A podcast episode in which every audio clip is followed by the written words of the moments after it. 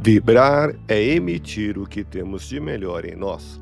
Elevemos o pensamento a Deus, nosso Pai Celestial, a Jesus, nosso amigo de todas as horas, e a equipe espiritual que nos assiste.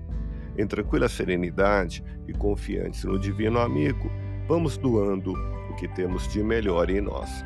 Vamos estabelecer esse intercâmbio entre o mundo físico e o mundo espiritual que tenhamos nesse momento as bênçãos dos espíritos superiores que nos influem, que nos inspiram, que nos ajudam em nossa tarefa de amparar as dores alheias.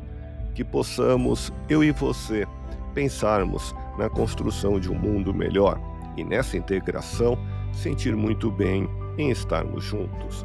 Os amigos espirituais, sempre atentos e zelosos de tua paz, te inspiram sugerindo pensamentos otimistas e objetivos a serem alcançados em favor de sua evolução espiritual. Vibremos por quem não encontre forças para superar uma dificuldade. Não comente assuntos desagradáveis sobre a vida de alguém. Não procure justificativas para sua maledicência, porque elas não existem. As palavras infelizes ditas por você concorrem para o seu enfraquecimento espiritual. Emita pensamentos positivos e mantenha seu bom humor em todas as circunstâncias. Pense positivamente, desculpando a todos, e sentirá a maior felicidade de sua vida na alegria de viver. Para superar uma dificuldade, harmoniza-te com o teu interior, buscando o bem-estar que somente o trabalho no bem pode lhe proporcionar. Deus te abençoe e te faça feliz. Que Jesus seja louvado.